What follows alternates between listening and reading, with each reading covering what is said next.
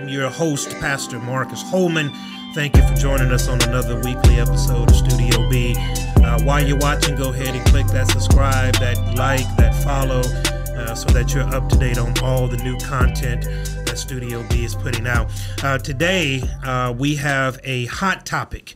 Um, and a very special guest in the studio today, Pastor James A. Lee. The A stands for Albert. Amen. A stands for amen.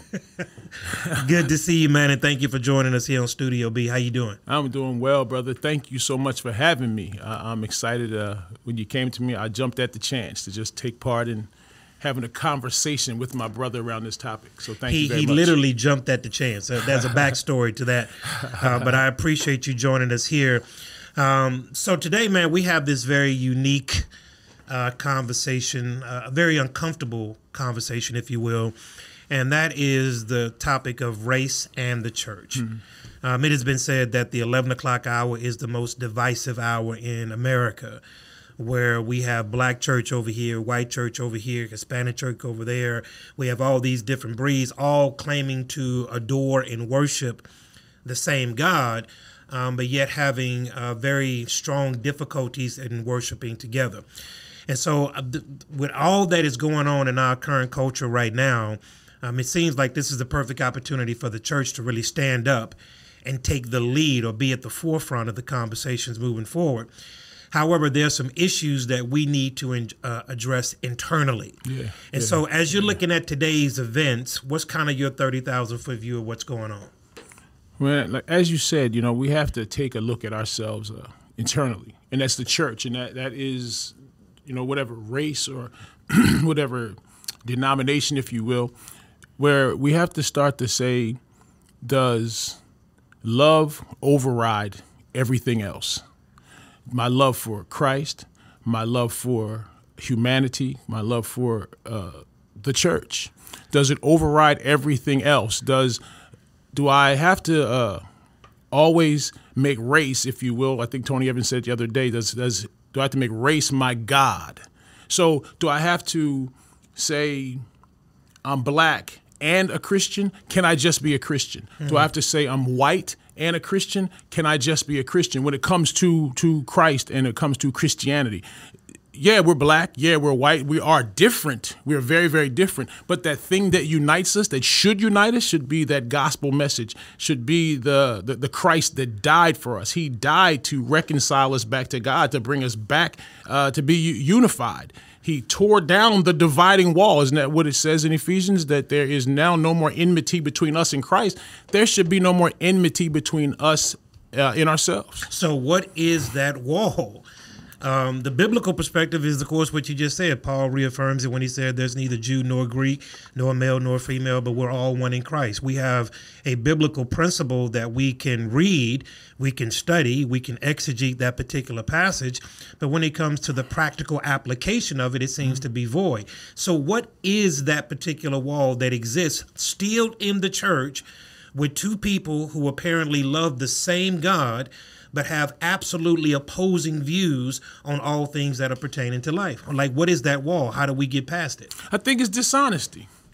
I think it's it's total dishonesty where where we're not going to be honest with ourselves and say I can't accept his differences or I can't accept her differences. And that's on both sides.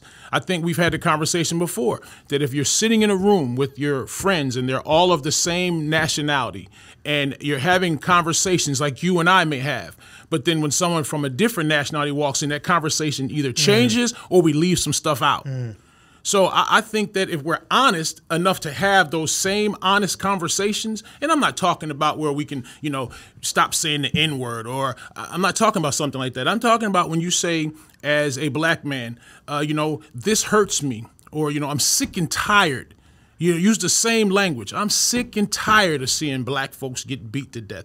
I'm sick and tired of not seeing my evangelical brothers come up in here and, and stand up for us. I'm sick and tired of seeing blacks, evangelicals, or black Christians with their hands out and always blaming the white man. We can have that conversation and be honest about it. If our if our, our Anglo brothers will come and say, you know what, the reason why I think a certain way about you is because. and then we can start working through that stuff together.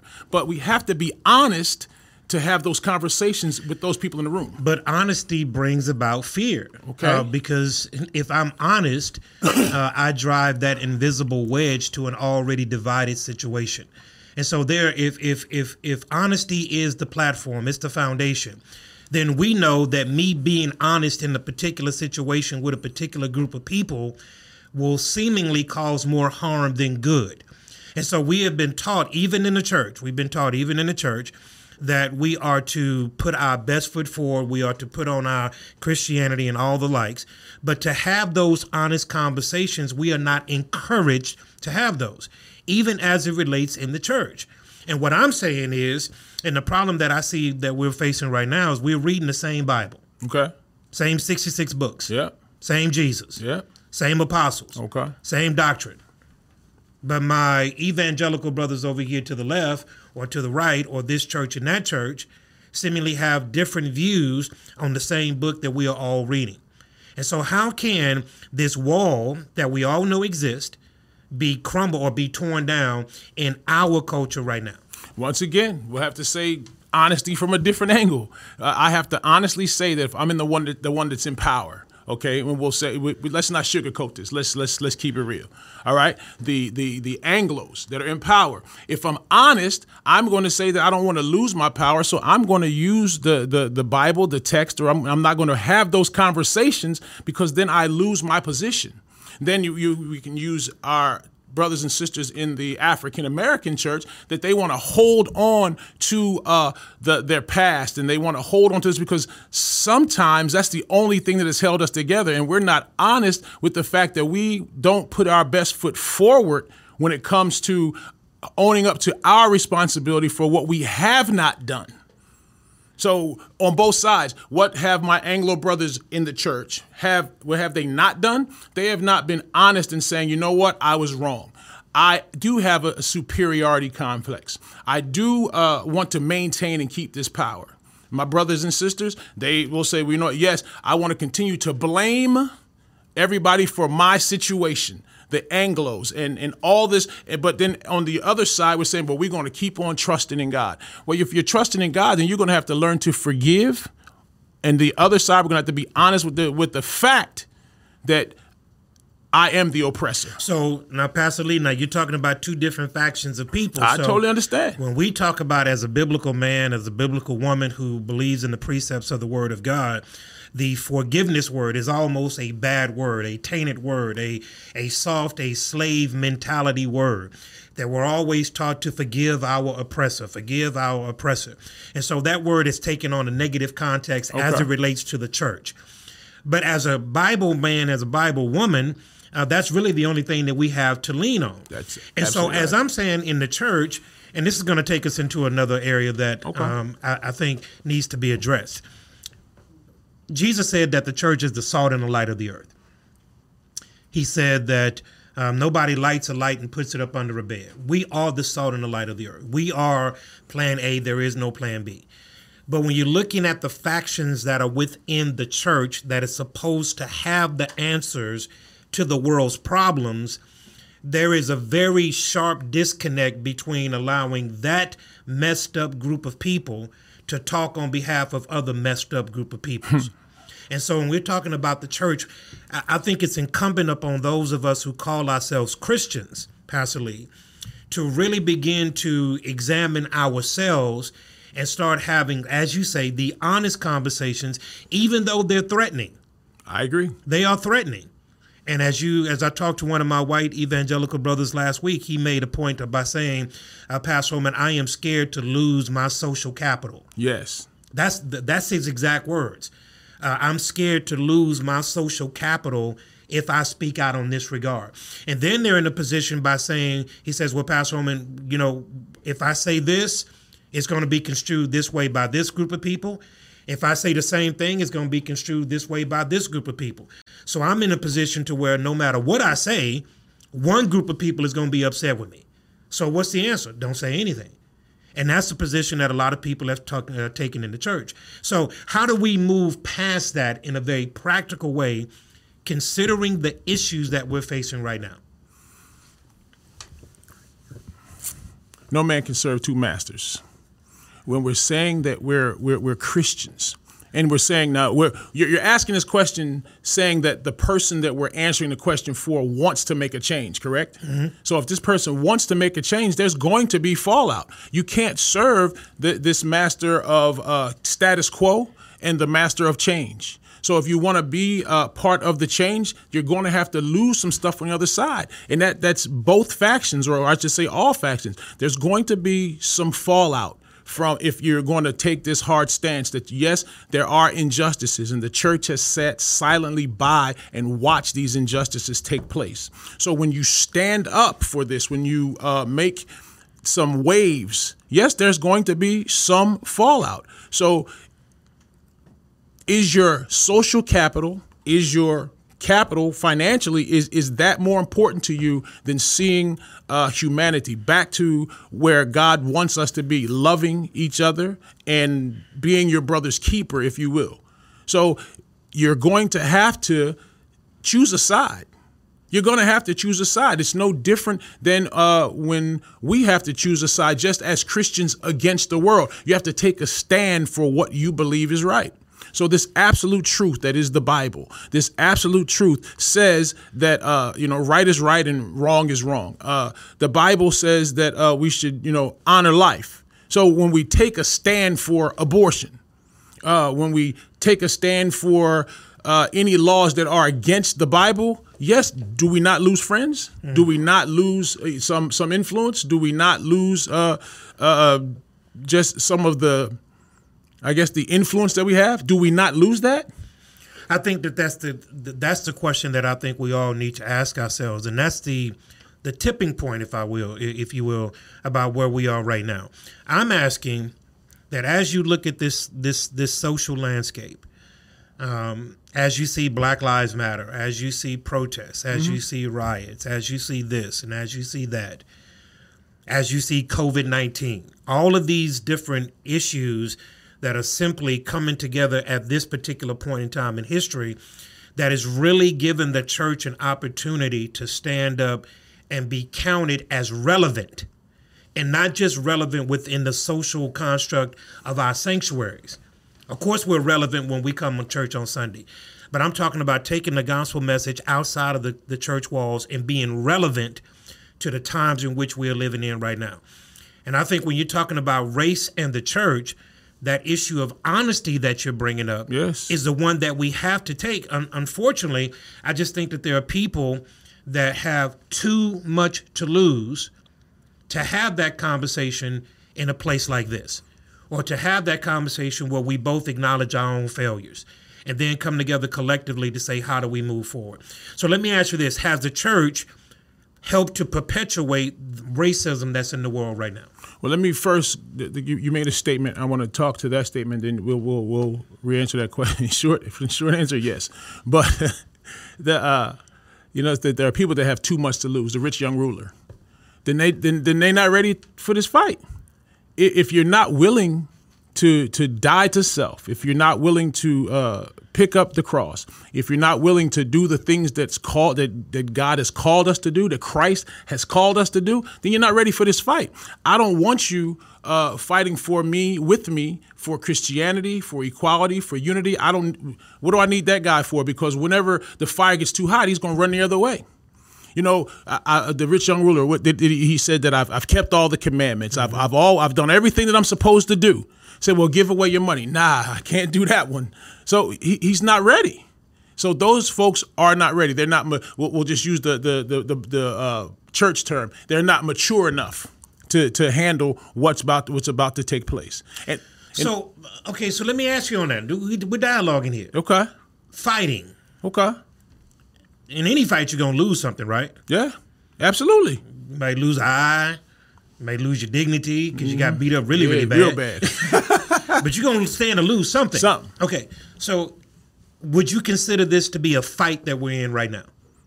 For the church or for the church or for us as African American church? Let's, let's let's take it in both directions, the church and African American. Is this a fight that we're in right now? Oh, absolutely. As far as the church, because the thing is that we're not, you, you know, people are so focused on uh, all the, the, this landscape, the COVID nineteen landscape, the uh, the the the social justice, all of that. I think that the church can come in and change people's minds, change people's hearts if they just show, become the example of how to love. So we need to uh, get in there and fight for what the Bible says that we should fight for.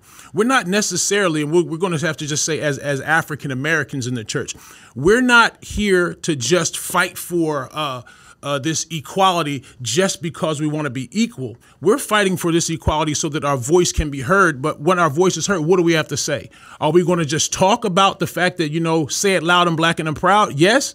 But when I get a chance at the table, don't forget, as us as the church, I'm black and I'm proud and I'm a Christian. Not in that order. Not in that order, because what happens is this thing starts to mushroom, and you know, you know how we feel. It, whatever the, the when the agenda switches, because the agenda will switch when the agenda switches. Because if you, you notice, Black Lives Matter has now they have a new partner. Yeah, yeah, they got new. They got they got some new partners. Now, now, you've been walking to a landmine. Some, all I'm saying is they, they got walk into a landmine now. This is Studio B podcast, so we're not gonna run away from it. No, sure not. But you've been walking to a landmine. Eh, So when we once we say it loud, we're black and proud, and we're going to partner with the church has an opportunity to come and jump in with this platform and bring Christ to those who need Christ. Man, people losing their minds over COVID 19. And look, I understand that this, this virus is real. I understand that people are dying from this virus, but there are far too many people looking to uh, Dr. Fauci and the CDC and all these folks, far too many people to say they love the Lord. They're looking to them for all the answers when they can trust God. Yes, wear your mask. Yes, make sure that you social distance. I don't disagree with that. I know that the common grace says that God gave us these doctors and gave us all this information so that we could do the right things. But once all that stuff is over, quit losing your mind and trust the God that said that he can heal you, the God that said that has died for you. So, to answer that, once we get this uh, to the point where we're, we're being heard, now as blacks who you know, as black folks, you know, we all saved because we black, right? You do know that we yeah, wrapped yeah, up. Yeah, yeah, yeah, yeah, yeah. So you get a God thousand, don't have no grandchildren. No, that's it. God don't have no grandchildren. That's, that's we we know that, but but you know, we've been taught uh, like uh, the book that we were just talking about, what Tony Evans said in Oneness Embraced, that black folks think that they're they're saved because they're black, because we made it through slavery, because we made it through all these trials and tribulations. We've come through uh, all of the civil rights era. We've come through all of that, and God kept us. So because I'm black, I'm saved because I went through so much hell. That's not the, the case at all. But since we are black and the church is part of our culture, once we move this needle for the, the social agenda, then let's remember that we uh, that, that, that, God brought us over. So, so Pastor Lee, you are correct in the fact that there is a fight. I believe that we are in the fight of our lives. Yeah. I believe that we are in the fight for the integrity of the church, and and I believe that when, that America is in the fight for for the, for the, salvation of our soul, and I put that in air quotes. But mm-hmm. I do believe that this fight is being hijacked by un um, righteous means, and that we are fighting for the things that ultimately will not move the needle in a very significant way because as you said last week, I think it was that there's so much white noise around us. Mm-hmm. There's so many different voices that are coming on around us. But as we look at the church right now, we are fighting um, to show our relevance, um, when you go back into the channels of history, you cannot disregard history in regards to white imperialism and mm-hmm. how all of these things have infiltrated our particular communities. And so there is a fact, there is an unconsciousness to the black man to where we are always looking for the white approval. And all of us do it in some way, shape, or form. And it's even in the church right now, um, where we can. Tony Evans said it best. He said that they can buy my books, they'll come to my conferences, they'll listen to me on the radio, but white America will not allow me to be their pastor. And that is a very sharp contrast in regards to people uh, on both sides, black, white, or indifferent, that are supposed to love the same God, worship the same God, honor the same God, believe in the same core principles that the Bible says. But how can we expect to get a message of unity across to the masses when that unity, when that message of unity is not being practiced in the house? It's being practiced on our side. I mean, since we're going to be uh, 100 about this thing, I, I can't answer the question for why the other side of the fence or the other side of the table, those on the other side of the table, won't allow uh, leadership from this side of the table, or why they won't allow uh, us to come in and be be the playing field to be leveled. So we talked about when we talked about honesty. See, we can't get a lot of our brothers on the other side to just be honest. They want, and it's not just the church. It's all in just how the, the DNA of this whole ebb and flow of this racial uh, injustice and this racial tension in the community. We get a bunch of little. Let's get Aunt Mama off the box. Let's get rid of Uncle Ben. You finna start nah, something again. You, you, let's let's you just say, start something again. Let's get Aunt Jemima off the box. Let's get rid of Uncle Ben. We're, we're in Houston. Let's take the plantation off of Sienna off of Plantation. Sienna. Uh-huh. So now it's just Sienna. And see what happens is after we get a couple little nuggets, then we're gonna sit back and say, see, there's folks that's trying to do better. We'll take our foot off the gas. But then on the other side, they'll say, see, look, we took got rid of Aunt Jemima. We got rid of Uncle Ben. Can't you see that we're doing uh, we're trying to do better? We've got to put a agenda or have a plan, have an end goal in mind. And like I said, we have to have those conversations. Ain't, Aunt Jemima's not enough for me. Aunt Jemima may work for my cousin that lives over there, but that's not enough. Remember they gave Aunt Jemima a perm? Mm-hmm. Remember they, they took the took the mm-hmm. rag off her head and gave mm-hmm. her a mm-hmm. perm? Everybody said, man, it's about time. No, it's not about Aunt Jemima needs to come off the box. And, and all this stuff. But to to do that and, and say that that's enough, or we need to say that that's not enough we need to ask them, why is it that you won't let me lead you? Why is it that the only time we talk about someone being articulate is a black man? You know, why do we have these, why, why do you feel that way about me? And look them in the eye and, and, and ask them to, to, to come and talk to you about it and come clean and have the same conversations you have at the golf course with your buddies. Have the same conversations you have when you're eating lunch with your friends who don't look like me. So that's where that that that unity has to to come in. Now, our part, we can't be placated anymore.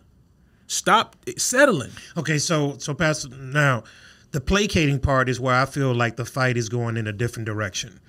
Um, we are asking for things that ultimately don't amount to a hill of beans. When you say we, who's we? I'm talking about black people in general. I'm talking about the black church. I'm talking about black people. I'm talking about us as a people. Man, nobody asked for Aunt Jemima off the box. Okay, so you, you you're taking plant, plantation off of Sienna. Okay. Do you know how many black people live in those multi-million dollar houses in Sienna Plantation? And I that's that what moved I'm saying. into Sienna Plantation while it was called Sienna Plantation and the people in those communities are not worried about the word plantation because they moved there in the first place? Absolutely. Okay, so how is taking Aunt Jemima, how is taking Eskimo pie, how is doing those things helping our cause? No, I agree with you. I totally and agree. So how do we do that? And so don't when, fall for the smoke and mirrors. Okay, Doc. so that's what I'm saying. So when we're talking about what's how we're moving the needle, how we're gonna move the needle in regards to the church, yes, the church has to preach salvation. That is our primary cause. Okay. We got to get people reconciled back unto God. Yeah. But we do a job here at the Church of Bethel's Family trying to minister to the whole man. And I believe that needs to be a universal approach. Yes, we got to get you to Jesus. Yes, we got to make sure that your soul is saved. But after that, we got to make sure that you got a job. Yeah. Got to make sure that you got some education, some money in your pocket, that you know how to go out there and handle yourself in society. We got to be able to handle the whole man. And so the church right now, as we're talking about race in the church, and maybe this is counterproductive when you got two black men who believe in the Bible talking about it. Uh, maybe uh, having we, yeah. my uh, counterpart yeah, here. we need a counterpart. Uh, to bounce some ideas, but uh, just to know um, that an invitation has been sent but not responded to. uh, so people need to know that an invitation has been sent but not responded to into having these kind of conversations that you can go back to your congregation and say, hey, we need to do X, Y, and Z. And so as you're looking at this landscape right now, we got a lot of stuff that we need to be fighting for, mm-hmm. but unfortunately it's getting caught in the weeds. And as a church and as biblical people, we believe that we have the answers to life problems. We do, or at least we're supposed to. We we got to stop assuming that that that first the division that we have. So when we have these the, the, the larger churches with the influence and the money, they need to come on board and we need to reach out to them and let them see that like what we're doing here. D- stop coming to my neighborhood and and telling me how to present some little black cheering with the gospel. I know how to do that. Mm. Stop coming to my neighborhood and saying, I want to take your kids to camp. I can do that. If you want to come here, come here and see how you can take some of your power, your influence, and your money and change the surroundings. How about you fix up some of these buildings? How about you let us put some of the money into the infrastructure and help us with some some of these opportunity zones that they are that's coming from Washington? There's plenty of money in the church mm-hmm. that can build some opportunity zones around some churches that are doing something because there's far too many of us in our storefront churches, and all we want to do is make a little bit of money for ourselves and have some power and prestige as opposed to doing some social ministry. So, how do we partner? You come in, don't tell me how to do what I'm already doing. Just help me get connections so I can make what I do bigger, better, broader, and stronger. Now you got a bunch of Christians working together, unified, and also the gospel message is being being brought forth because you got Christians doing it, and then you have the money that's going in. So now I don't have to take federal money. Now I don't have to take money from some other private folk that are going to dictate non Christian thinking and non Christian morals to my people and my community. And now we're working together to bring us up together as a whole. That's how it can be done. But now that's me talking from this standpoint as the executive director of a nonprofit. Yeah, I could use some of that assistance. But I don't want the, the assistance with you coming. The perfect example I had an issue just during COVID 19. Someone wanted to come and help.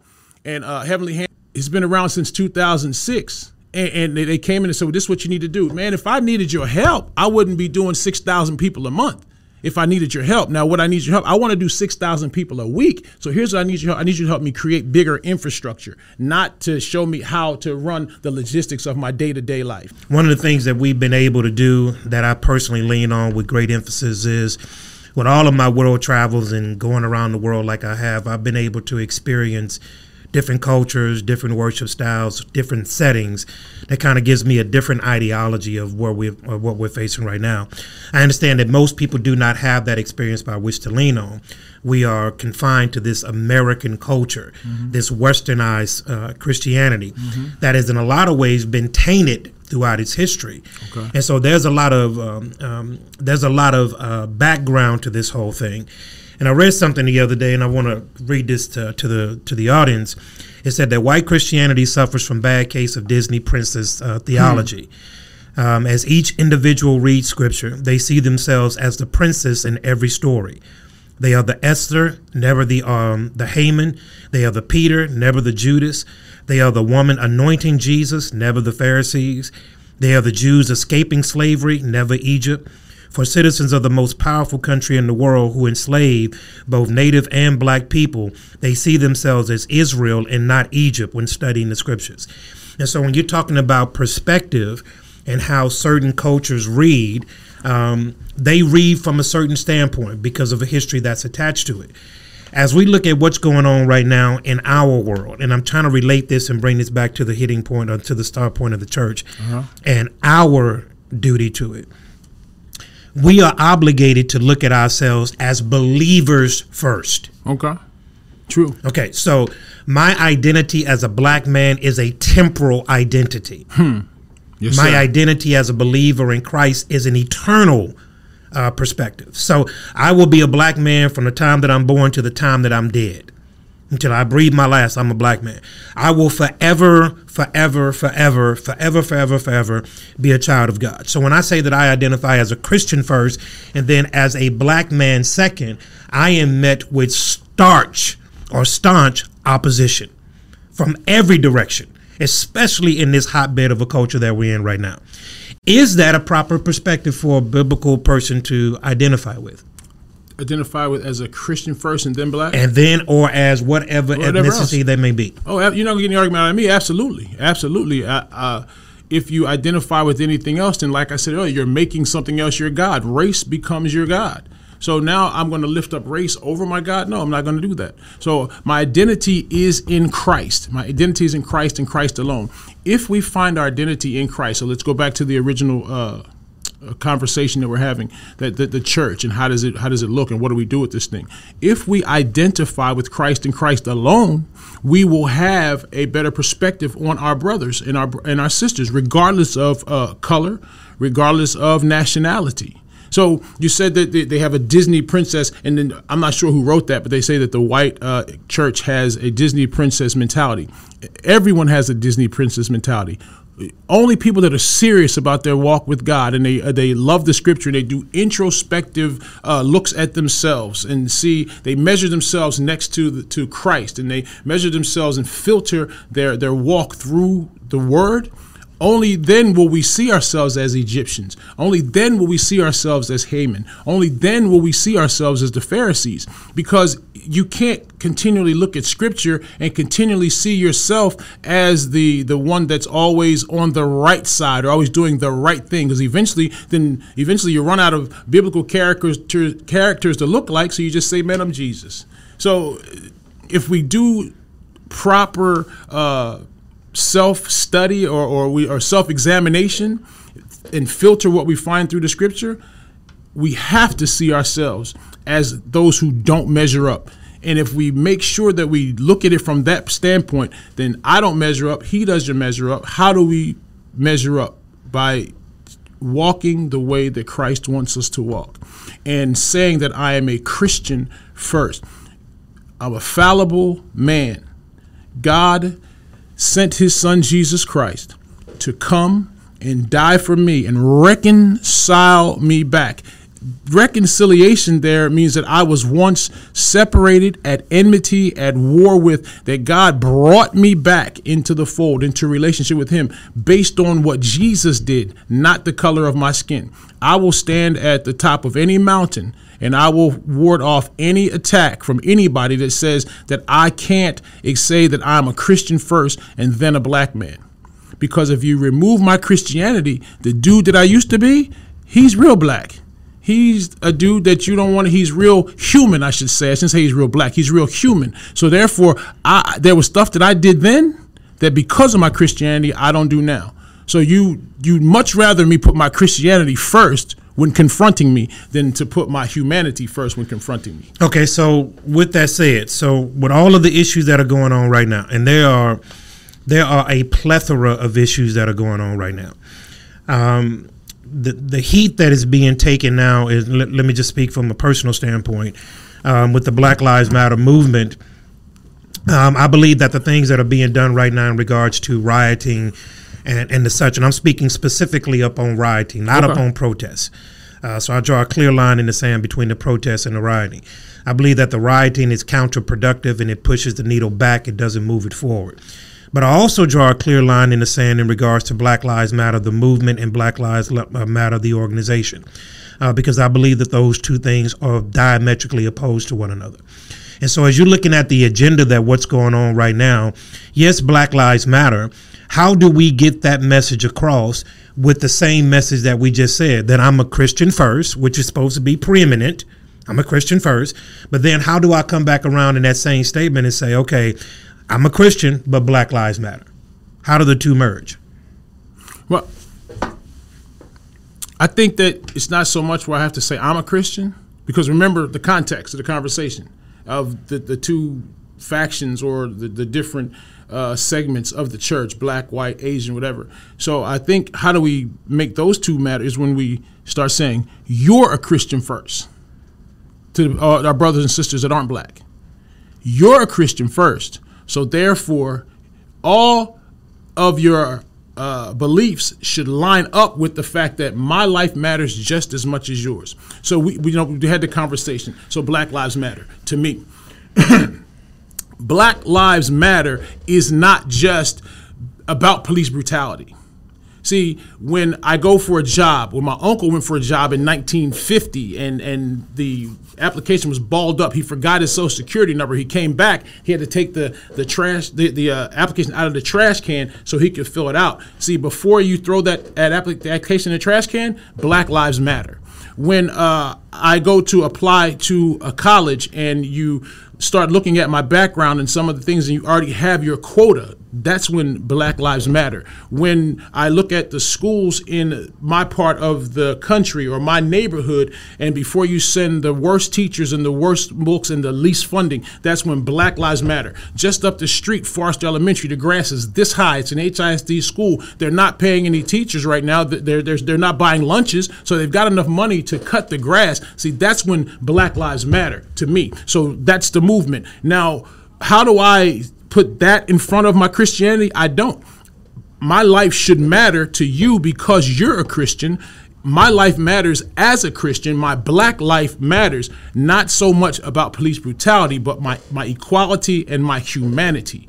As other factions of the church, they should see me as a Christian and my humanity should matter. The issue is that my humanity, my black humanity, my black life doesn't matter. We're making decisions about where the money goes. We're making decisions about how uh, I see you. We're making decisions about what I'm going to do to help you or not hold you down. So, so in that same regard, though, Pastor Lee. So in that, if you look at the history of our church, even in the civil rights movement, let's let's let's take that era. Okay. The civil rights movement, uh, Dr. Martin Luther King and you look at the foundational um, place that the church held, it was the meeting ground. Amen. That's where they came to organize, to strategize. This is what we want. These are where the public town hall meetings took place. Pastors were leading the charge in many regards, uh, not just preaching in the pulpits on Sunday, but leading the charge in regards to all of these social reformations that were on the table at that day. And if we take that right now in the civil rights movement and looking at what they got accomplished with the help of the church, with the help of the church, with the help of the Baptist minister, with the help of the deacons, whatever that may be, mm-hmm. and they were able to move a, a specific agenda forward, it is because they were specifically organized. They were, were very strategic in what they were asking for. And so as you're looking at what we're going on, what's going on right now, the, the, the missing link to it all is a strategic planning Yes, we can mm-hmm. go out there and protest. Yes, we can go out there and hold signs. Yes, we can go out there and do that and the other. But when you get to the table, what are you asking for? You're asking for stuff like defunding the police department. You're asking for stuff like taking Aunt Jemima off the box. Stuff like that that does not move the needle. It doesn't matter. Okay, so when you're talking about Forest Elementary and you're talking about Black Lives Matter, have we crossed the finish line? Are all things equal in 2020? Of course not. Of course not. But have we come a long way to where now black men are able to get those educations that we were once being beaten and killed for? Are we now able to walk across stages with degrees in our hands, go on to higher degrees and higher degrees? Do we have black people now that are sitting as heads of industry? Do we have people like that in those particular positions? That are helping to move the agenda forward. So my, my whole thing about this whole Black Lives Matter and as it relates to the church, yes, Black Lives Matter. Absolutely. And where the church has failed is we have missed the opportunity to make a direct correlation to how we make that applicable. And that's where we're failing at as a church. Yes, we got to get them in. We sing hallelujah. We shout to the Lord on Sunday. But on Monday, let's talk about some practical application about how to co- close this educational gap. Amen. This economic gap. Amen. Judicial reform. That's where my Black Life matters. That's where my Black Lives matter. So when you're talking about as it relates now, the church is missing a prime opportunity as it relates to the civil rights movement of that day and what's going on right now with the social unrest of our day. Those two those two eras are not the same. And so has the church missed an opportunity to really stand up and show itself to be effective? Yes, because we've started to politicize things as well. Well, we, have always politicized. That's why we got a church on every other corner. Because uh, perfect example, we went. You and I went to Panama City. Remember, we went to Panama City mm-hmm. and we took a 46 foot trailer to give out stuff after the hurricane, Hurricane Michael. Mm-hmm. We couldn't get churches from a block away yeah. to come and get free stuff. We had to go to the car dealership yeah. that was run by people that didn't look like us to give. We were knocking door to door to see if we can get those brothers to come and just come here, get the stuff but they couldn't do it because they didn't want to do it because it was on another church it's parking another lot. Church. And they wanted. So have we missed an opportunity to come together? Absolutely, we've missed this opportunity because we're fighting and we have the factions. And let me just say, and I ain't just plugging this because I because this is my church. I think what that, what took place with with George Floyd where we had one church do the funeral, one church do the repast, and there was things that have nobody cared about getting the credit. That's the thing. If we stop caring about getting the credit and start thinking about making progress, getting the progress over the credit. See, because once you get the progress, you know, you can I'm not necessarily looking for the credit. I want people to I want obstacles removed out of my grandchildren's way. You know, the, the, the, the, when my uncle went back to fill out his application, got the job, and pressed through and, and taught me that you got to watch out and make sure that you know that people are against you. And, and that gave me something inside of me that helped me to keep fighting. And, and I was able to, by the grace of God, make it through and over some obstacles in life. Uh, my, my children were all able to be educated. The only child that, that didn't go to college, he decided he'd join the army. Uh, uh, all of my kids had opportunities that were afforded because of that fight and because of that. So now my grandchildren, I want more obstacles removed out of their way. I don't want people to see my grandchildren as just those little black kids but I also don't want them to forget that there were people that had to fight. Don't fall for plantation coming off the sign. Don't fall for Aunt Jemima coming off the box or Eskimo coming off of Eskimo pie. Realize that there are people out there who are going to uh, want to hold you back, but you don't have to be held back. Now, how does that relate to us in the church? As we are working in the church together as one body, regardless of race, creed, or color, race, race or creed. Uh, regardless of those things, we work together as one body. We can start seeing people as the human beings that they are, the imago Dei that we all are. We're made in the image of God. Remove those obstacles. So I think now that's a little pie in the sky. I understand that's not going to make it probably won't happen until Christ comes back. But let's just start, you know, ripping away at the fiber. Let's just start tearing some of these layers away so that my grandson doesn't have to go through some of the same things that I have to go through. So, and your grandson, so so Pastor Lee, we've had personal conversations in this regard to where um, you're a student of history, uh, I'm a student of history. Um, I believe that you learn about how to do it right when you learn about how they did it wrong. How they did it wrong. Amen. Okay, so when you're looking at where we are right now as a culture in 2020, um, again, have we crossed over the finish line to where we can all sit along and grab hands and, and sing kumbaya and glory, glory, hallelujah? Uh, probably not. There are still some very distinct uh, factions that exist in our culture today. Uh, but one of the things that I personally reject is the victim mentality that uh, the media and that people put on black people. Um, that we are just such victims and we are waiting for handouts and waiting for everybody else to come and fight the battles that we have fought. And what I am always trying to remind um, people of is that we stand up on the shoulders of people, uh, of giants. Giants. And in 2020, yes, we got issues, y'all. Yes, we got issues. Yes, we got issues. But you can't tell me we're fighting the same battle as my grandmother who grew up in the 30s. We're not fighting that same battle. Uh, she she she she went through immeasurable pain, immeasurable heartache, uh, great difficulties in order to get past certain barriers, so that her daughter and ultimately her grandson can do better than what she did back in the 1930s. And so, even in 2020, where we have not crossed over the finish line, your grandson my children, my future grandchildren, have a much better opportunity as it relates right now than our grandfathers and our great grandfathers had way back then. And so the needle is being moved in a direction that is in a positive direction. But I am asking, even right now, Pastor Lee, this victim, this victim role. Uh, I'm looking at a man, and you shared your testimony on many of occasions. Where does the personal responsibility of the individual lie? To where we are not pointing our fingers at everything systematic and saying, hey, there's some responsibility that I bear in this fight. I have not always done X, Y, and Z. And because of that, I am here. I have a partner over there, a friend over there that has done some additional things that caused him to be there. So, where does the personal responsibility lie in the individual's uh, life? How do we how do we get to be the victim? Did we get to be the victim because we uh, just woke up one day and said, you know what, man, it's a whole bunch of stuff out there. I'm gonna get. You know, did we get to be the victim because of so many years of oppression, so many years of denial, so many years of man, I, I I can't get any better, just constantly hitting the ceiling, and then somebody felt sorry.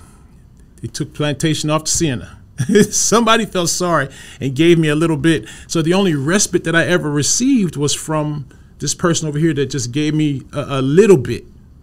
And and and over the years, we've built this mentality that why fight when I can get it over here for free? So there is on both sides of the ball, if you will, there, there's blame.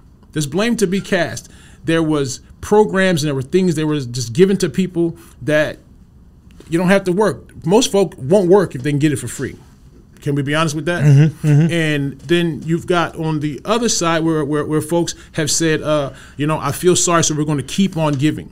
So you said, how do we how do we stop being the victim? We, we, we stop being the victim when one side decides that, like I said, we're going to give, we're going to remove barriers and give opportunities. Because yes, man, did I grow up hard? I grew up with not a lot. Not a lot. There are a lot yeah. of people that had a, had it a lot worse lot, than me. A lot worse. I had both parents. Mommy was Well, a, I can't talk to that. Mommy was a, a, a, a, a housekeeper. Dad was a trash man. But that's still two incomes. Doesn't matter where they came from. So I can't say that I had it as rough as some, but I, I didn't have it as good as others. I was taught to work for everything that I get. I was taught that. Now, some other folks that were taught that have decided to take the easy road. Why do they take the victim road and why does one take the hard work road? I don't have any idea. And for us to sit here and say that a lot of or most of, because I think we were kind of leaning towards most of us black folks play the victim role or 51%. Is that, am I safe in saying that that's how it's viewed? That's how it's viewed. We'll just mm-hmm. say 51%. We know it's viewed higher than that. So if they only show that, and how long before you start to believe everything you see? Like your mom sitting there, boy, you stupid. Boy, you stupid. Boy, you stupid. How long before you gonna believe that you're before you'll believe that you're stupid? Okay, so but in that in that same in that same regard though, Pastor Lee, uh, again, when you're looking at the personal responsibility of the individual, Okay. each person and and the personal responsibility is a biblical precedent. Yes. That every man is going to stand before God to give an account of their life. I'm not going to give an account for my wife's life, not for my four kids, not for anybody around me. God's going to be looking at me, asking me, what did I do with my life? Okay. So the personal accountability is a biblical precedent that is taught from Genesis to Revelation.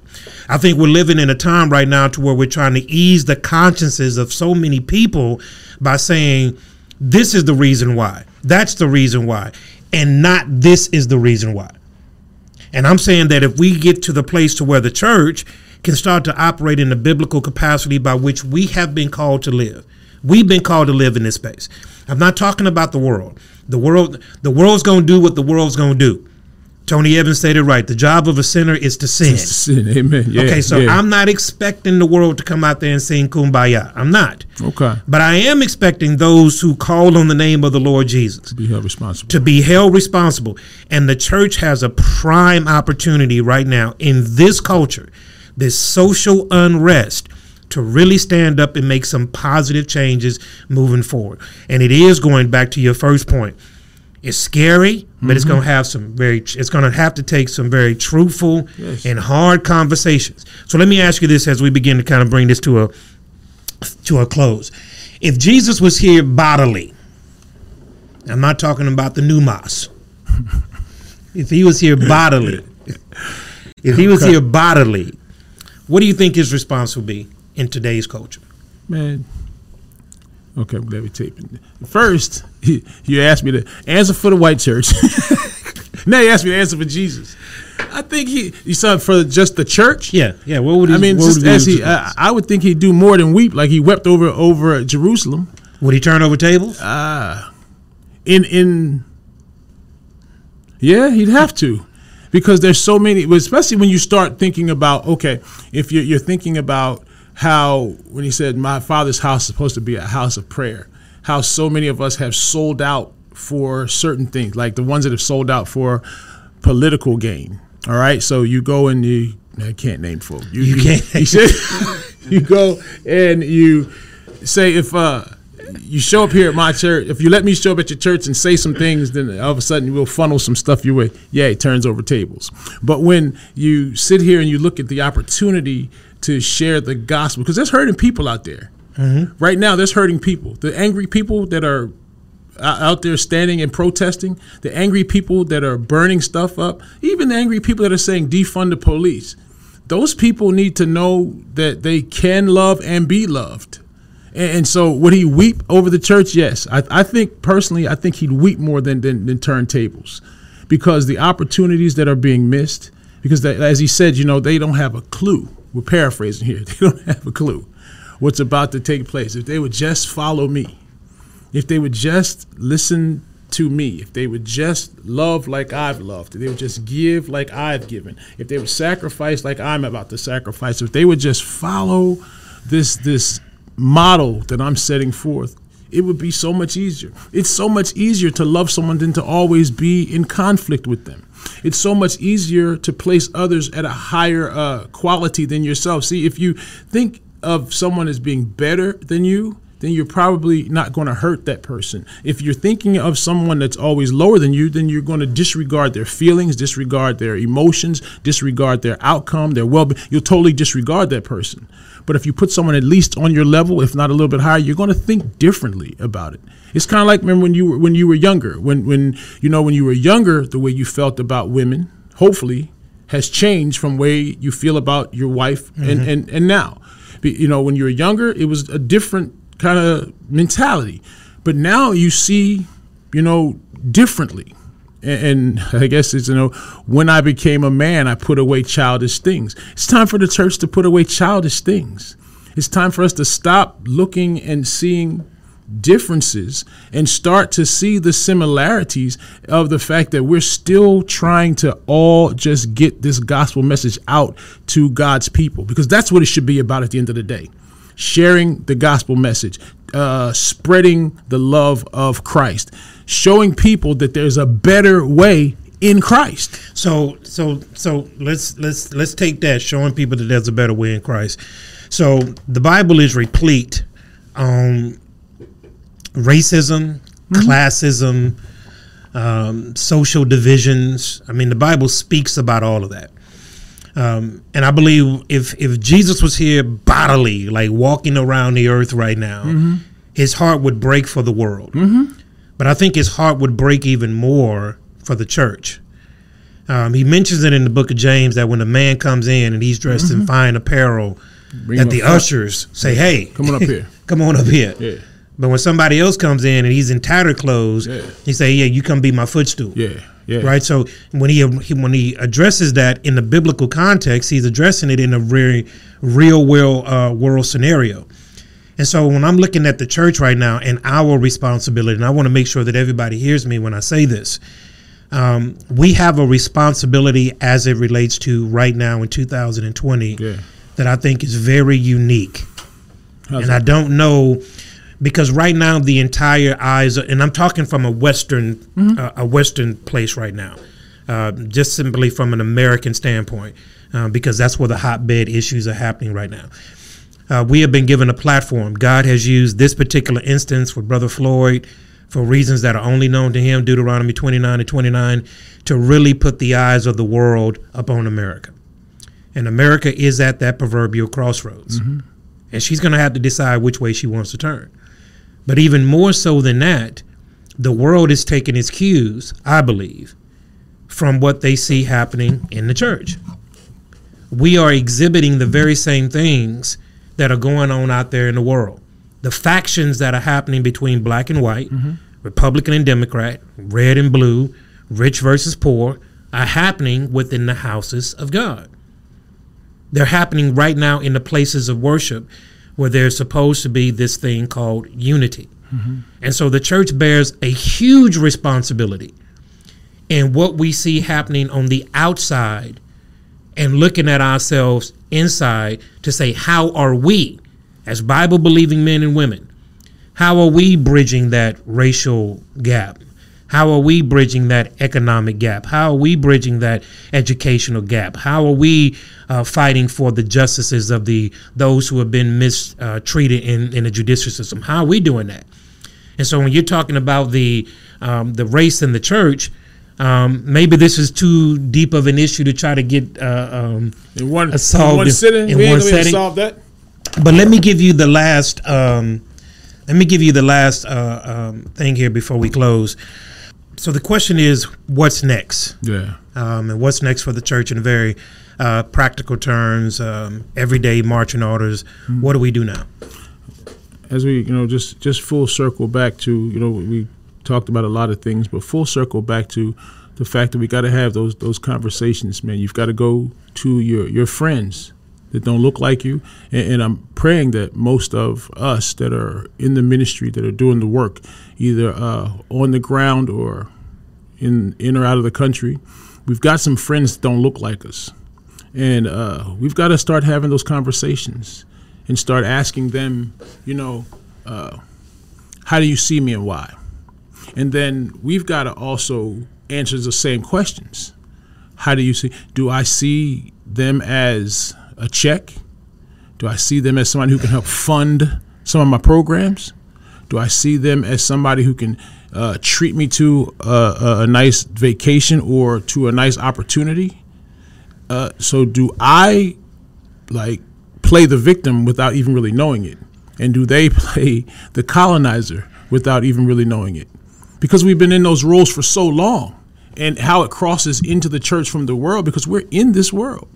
And so we start looking to certain uh, factions and certain entities to come alongside and give us a boost.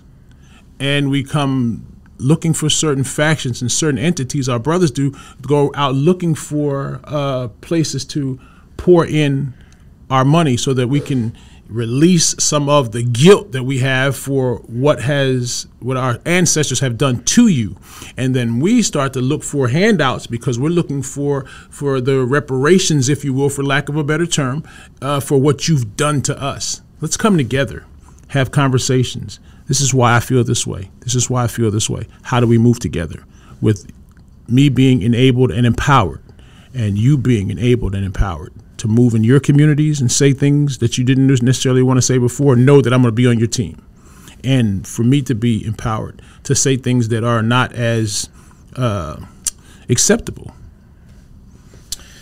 So, Pastor James A. Lee, uh, thank you so much for joining us here on the set of Studio B.